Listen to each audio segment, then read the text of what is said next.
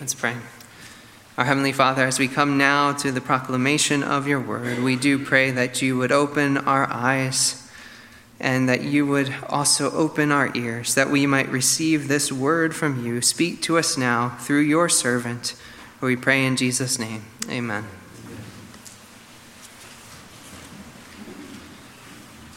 Please uh, open your Bibles to our sermon text, Matthew chapter 28. We'll be reading verses 16 through 20.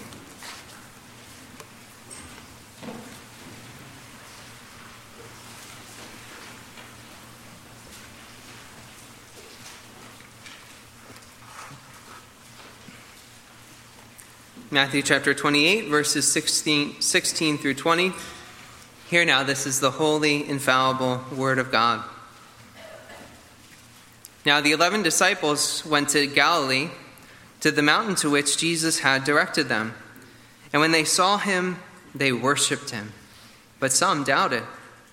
And Jesus came and said to them, All authority in heaven and on earth has been given to me.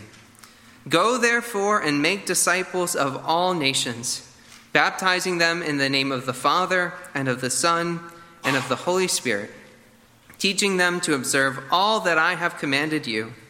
And behold, I am with you always to the end of the age. This morning we have the wonderful privilege of receiving a covenant child into the visible church through the sacrament of baptism. And each time we have a baptism in the church, it is an opportunity to deepen our understanding of baptism and so that we might do what we call improve our baptism. That is, live in light of the fact that we have been baptized into the name of our triune God. As we deepen our understanding that this is a sign and a seal of the new covenant, of our union with Christ, and all the benefits that we receive through that union, it only deepens our gratitude for Christ and our desire to live in a way that pleases Him. So even though only one purpose, only one person will be baptized this morning, we can all benefit from it, both through this deepened understanding of the Word of God and through a deeper commitment to walk in the blessing of having been baptized into the name of the Father and of the Son and of the Holy Spirit. And certainly, if there are any here this morning who have not been baptized, perhaps this will also serve as a spur to cause you to seek to be baptized in obedience to Christ's command. And for our sermon, I'd like to look into the origins of baptism. Specifically, the question when did Christ institute the sacrament of baptism in his church? Was it by his example when he received baptism from John the Baptist? Or was it by his command when he issued the Great Commission after his resurrection in Matthew 28? Then, after we answer that initial question, we'll look at the institution itself and ask what can we learn from the institution of baptism? What can we learn about baptism from Jesus' command and the context in which it is given? So let's first consider the baptism of John. It is a preparatory baptism of repentance. So, was baptism instituted through the baptism of John and Jesus' example of receiving John's baptism? I will see that the answer to that question is no, because the baptism of John was preparatory for Christian baptism. Now, it has many similarities to the baptism later instituted by Christ, but it is not precisely the same. And before I show, before I prove this point, I will mention that even among Reformed tradition, theologians of our, our own tradition, they are not unanimous on this question. In fact, I'm even disagreeing with Calvin this morning. I, I hear the gasps. But please hear me out as I make my points from Scripture. First, note the timing of John's ministry. He was the last prophet of the Old Testament. He did not go out to the nations, but preached repentance specifically to the Old Testament people of God, to Israel. We see that his message and the initial message of Jesus were almost identical. John's words in Matthew 3 2 Repent, for the kingdom of heaven is at hand. And Jesus would soon after this preach, The time is fulfilled, and the kingdom of God is at hand. Repent and believe the gospel. Mark 1:15. John came in the spirit and power of Elijah, as prophesied by Malachi, as highlighted by his distinctive dress and diet, and as later confirmed by our Lord in Matthew 11:14. If you are willing to accept it, he is Elijah who was to come. John came to prepare the way for the Messiah. For this is he who was spoken of by the prophet Isaiah when he said, The voice of one crying in the wilderness, Prepare the way of the Lord, make his paths straight. Matthew 3 3. But John himself clearly distinguished his baptism from the baptism of the coming Christ. I baptize you with water for repentance, but he who is coming after me is mightier than I, whose sandals I am not worthy to carry. He will baptize you with the Holy Spirit and fire. Matthew 3:11. So here we see a contrast between preparation and fulfillment, between the shadow and the reality. A final distinction can be found in the baptismal formula, that is, the actual words said in performing the baptism. There's no evidence that John used the Trinitarian formula in administering baptism. In fact, I would say that we can be certain he did not. While he spoke of the coming one who would baptize in the Holy Spirit, he recognized that he himself did not. Jesus spoke of sending the Holy Spirit in the upper room discourse at the end of his ministry, the latter chapters of the Gospel of John. And then he instituted baptism with the full Trinitarian formula in the Great Commission in Matthew 28. John, however, had a simple baptism of repentance, not the Trinitarian baptism later instituted by Christ. And there's one more interesting piece of evidence that I believe confirms this thesis, which comes from the book of Acts, chapter 19.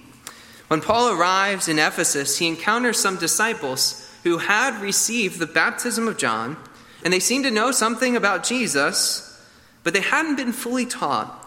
In fact, they didn't even know there was a Holy Spirit.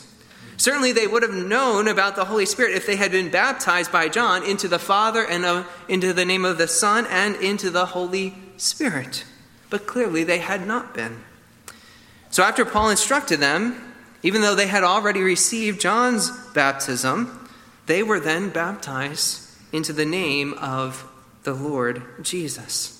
Now, interestingly, the text here only says into the name of the Lord Jesus, not the full Trinitarian formula. But surely this is shorthand. They were baptized into the one name of the Father and of the Son and of the Holy Spirit. Now, this also highlights another important point. Normally, we would say that a person is to be baptized only once. Ephesians 4 4 through 6. There's one body and one spirit, just as you are called to the one hope that belongs to your, your call. One Lord, one faith, one baptism. One God and Father of all, who is over all and through all and in all. The sacrament is not to be repeated unless, for some reason, you were baptized in a way that is not considered valid. So, for example, say a person was baptized as a Jehovah's Witness or a Mormon. We would consider that an invalid baptism, not a Christian baptism. And so, when that person comes to Christ, he would receive his one Christian baptism. But here we see the same thing in Acts 19. These disciples had received the baptism of John, and there's nothing wrong with that. That was a good thing. But now they receive from Paul their one Christian baptism. So we must distinguish between John's baptism of repentance, the forerunner, the foreshadowing, and the baptism of Christ. This brings us to our second point this morning the institution of baptism. And here we must go to Matthew 28, our sermon text. So let's read again, beginning in verse 16. Now the eleven disciples went to Galilee, to the mountain to which Jesus had directed them, and when they saw him, they worshipped him, but some doubted.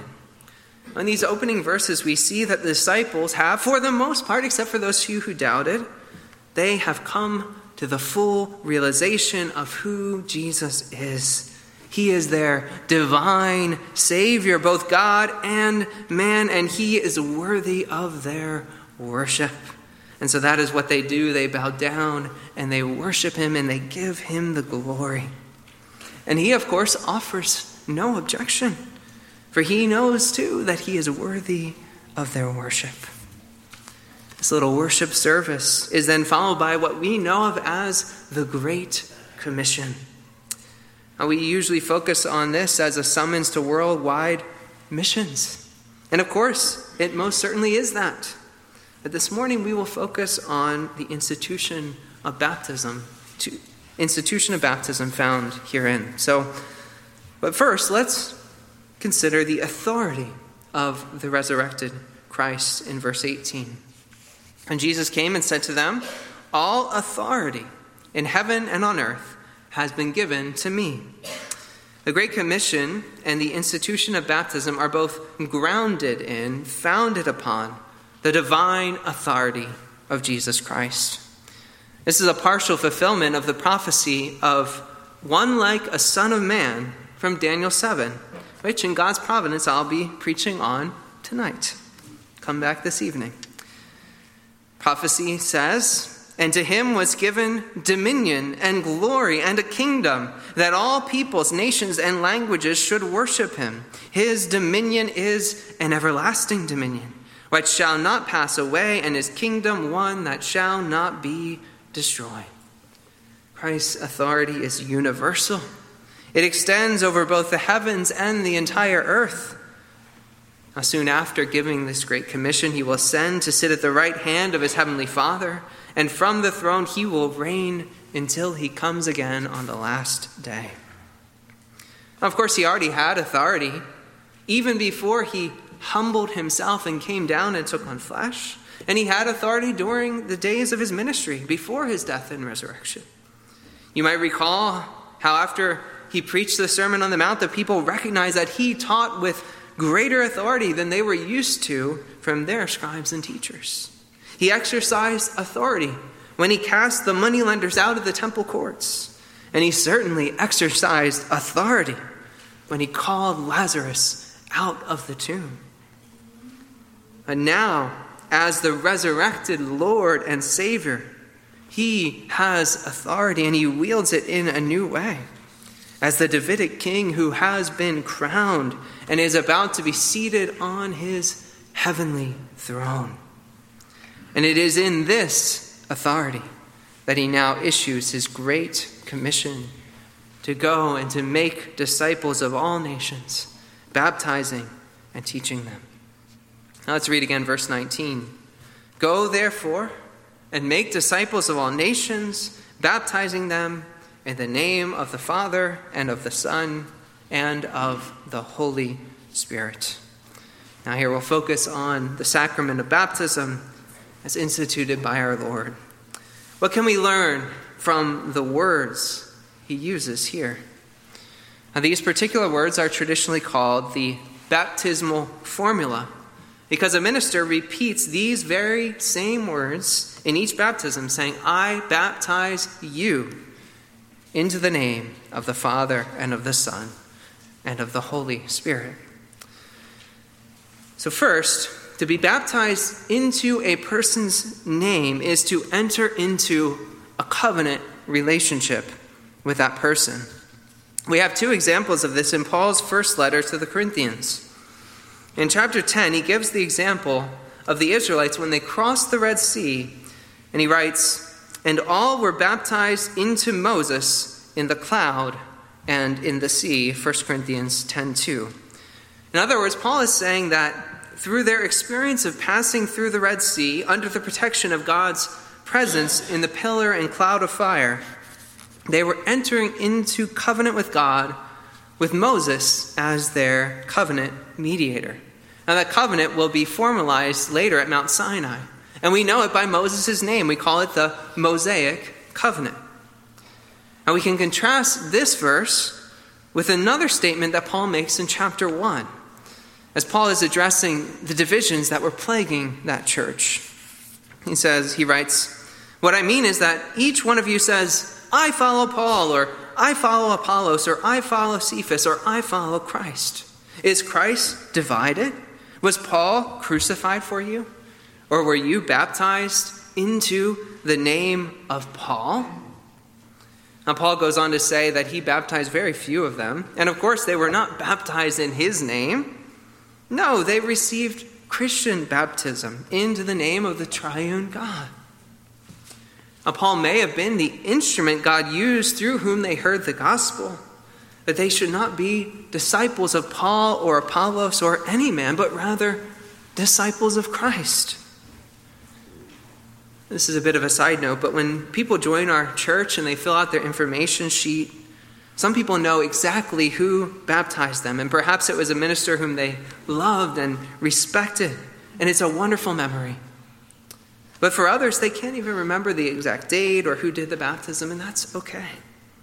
Because as Paul is pointing out here, baptism is not about the person who administers it, but about the triune God who exhibits his grace through the sacrament.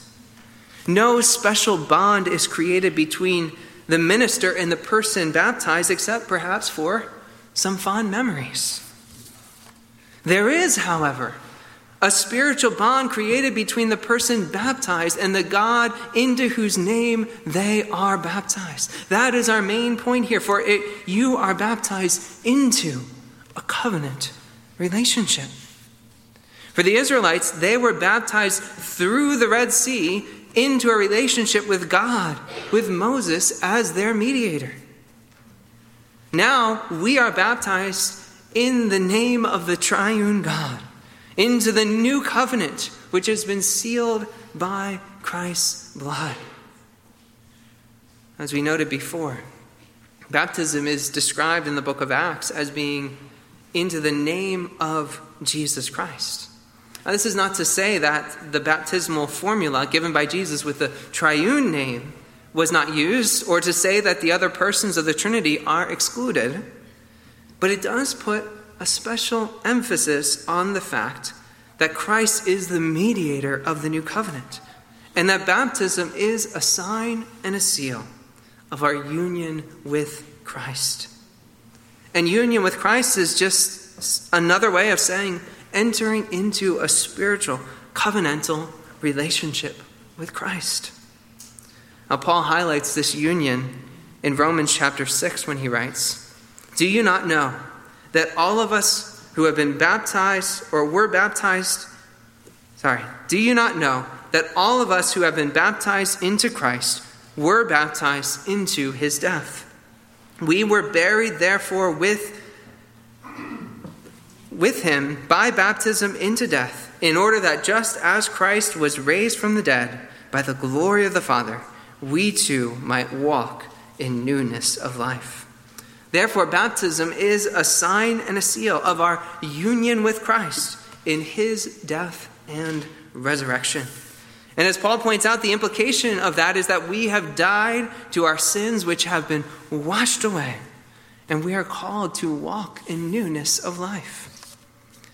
But baptism doesn't only bring us into this new relationship with Christ, because Christ is also the head of his, his body, the church.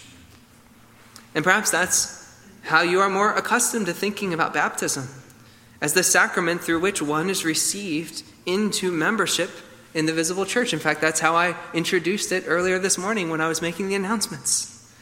And I hope you can see how these two are intertwined. As you are united to Christ, you are also united to his body. As John Murray writes, it is because believers are united to Christ in the efficacy of his death, in the power of his resurrection, and in the fellowship of his grace that they are one body. We see that Peter put the Great Commission into practice right away on the day of Pentecost, for after preaching the gospel, when the people were cut to the heart and they cried out, What shall we do? Peter said to them, Repent and be baptized, every one of you, in the name of Jesus Christ for the forgiveness of your sins. For you, and you will receive the gift of the Holy Spirit. For the promise is for you and for your children, and for all who are far off, everyone whom the Lord our God calls to himself. Acts 2 38 and 39. And so, as they are baptized, they enter into Christ's kingdom, the church. If there were any doubt, it's made clear that this is the sacrament of entering the church in the following verse where we see someone was keeping track. Acts 2:41. So those who received his word were baptized, and there were added that day about 3,000 souls. And so, we have seen that baptism into the name of the triune God works to bring a person into covenant relationship with God through Jesus Christ and into relationship with Christ's body, the church. Second, let's focus on the name. You'll notice that Jesus is very careful about his wording. It is the one name of the Father and of the Son and of the Holy Spirit. While there are many places in the New Testament that teach about the Trinity, this verse contains one of the clearest and most succinct statements about God's triune nature. He is one God in three persons, one name, and yet Father, Son, and Holy Spirit. And while I've emphasized that Christ is the mediator of the new covenant and takes on special prominence in baptism, we enter into relationship with this one God who is yet three. The Father is our Heavenly Father, Christ is our Lord and Savior, and the Holy Spirit dwells in our hearts. Also, while we distinguish between the baptism of John and Christian baptism, we are certainly to recall Christ's baptism by John. For in Christ's baptism, we see a revelation of all three persons of the Trinity. Of course, Jesus is present as he is baptized, we also see the Spirit descending upon him in the form of a dove, and the Father speaking from the heavens as they are opened up, declaring that this is his beloved Son, with whom he is well pleased. And while there are no such miraculous manifestations of the triune God at baptisms today, we are baptized into a relationship with this very same triune God, Father, Son, and Holy Spirit. And while our relationship with the Father is not exactly the same as that between the Father and his only begotten Son, we are the adopted children of God. And because your sins have been forgiven and you have been clothed with the righteousness of Christ, he truly says of you, You are my beloved Son. With you I am well pleased. Similarly, while the Holy Spirit has not descended upon you in visible form, whether the form of a dove or of a tongue of fire like at Pentecost, he has taken up residence in your heart. He has granted you spiritual gifts and spiritual fruit. Then He is working to sanctify you to make you more like Christ. And so, you have been baptized into the one name of the Father and of the Son and of the Holy Spirit. This is Christian baptism as instituted by Christ in the Great Commission. Now, third, let's consider the context of baptism missions and discipleship. On getting to baptism, I jumped over the first part of verse 19. Go therefore and make disciples of all nations. And after disciple making and baptism comes teaching, verse 20. Teaching them to observe all that I have commanded you.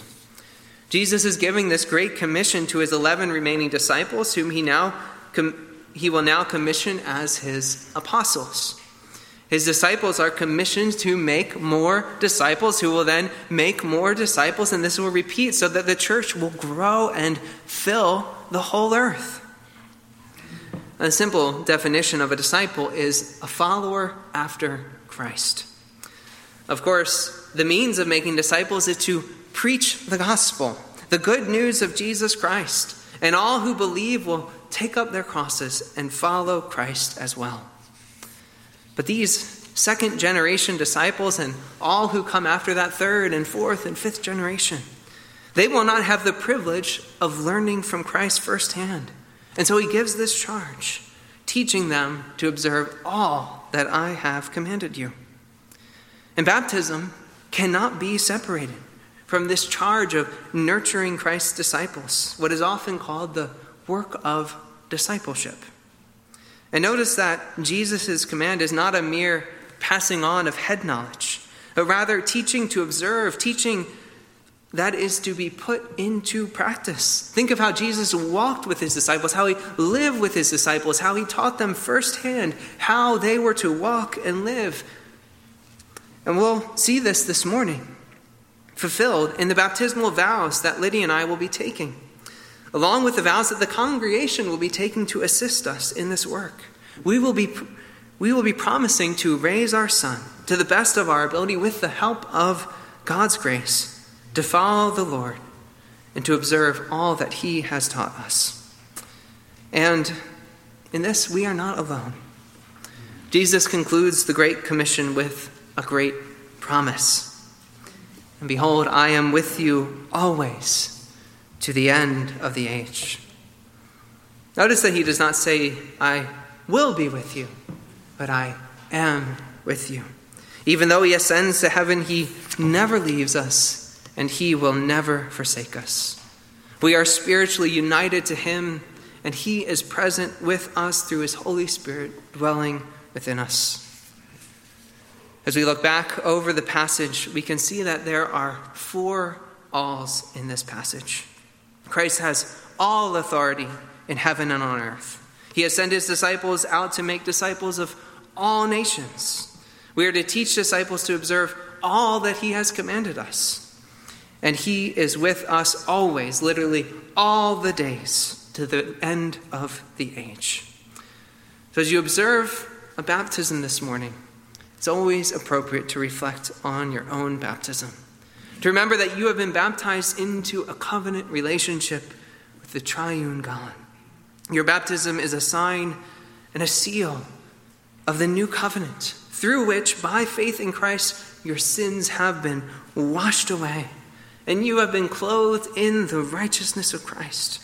Through faith, you have been adopted into God's own family, and you have received the spirit of adoption by whom you cry out, Abba, Father. And by baptism, you have been received into Christ's body, the church. You are a member of the household of faith, entitled to all the privileges, but also charged with all the responsibilities of being a citizen of the kingdom of heaven. And that means that baptism is just the first step of the journey.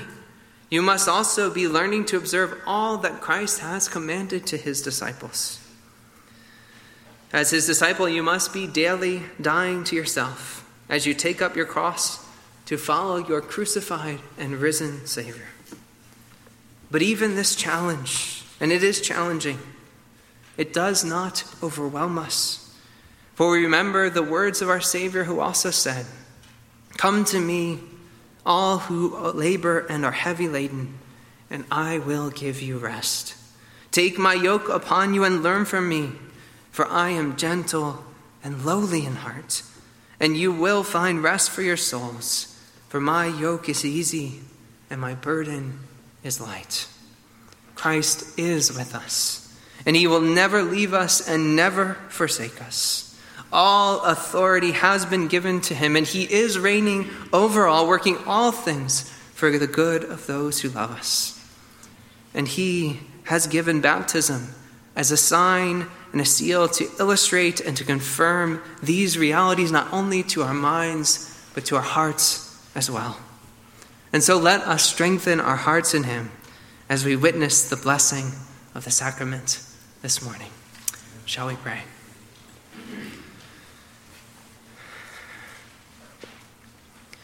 Our great God and our Heavenly Father, we do thank you for the great blessings of the gospel of Jesus Christ. We thank you for all the glorious truths that He has revealed in His coming, deeper truths about who you are, the triune God, Father, Son, and Holy Spirit, and what you have done in sending your Son to be that perfect sacrifice, giving His life on the cross, bearing the curse that we deserve for all our sins, all our transgressions that we could never pay, but He has taken it all.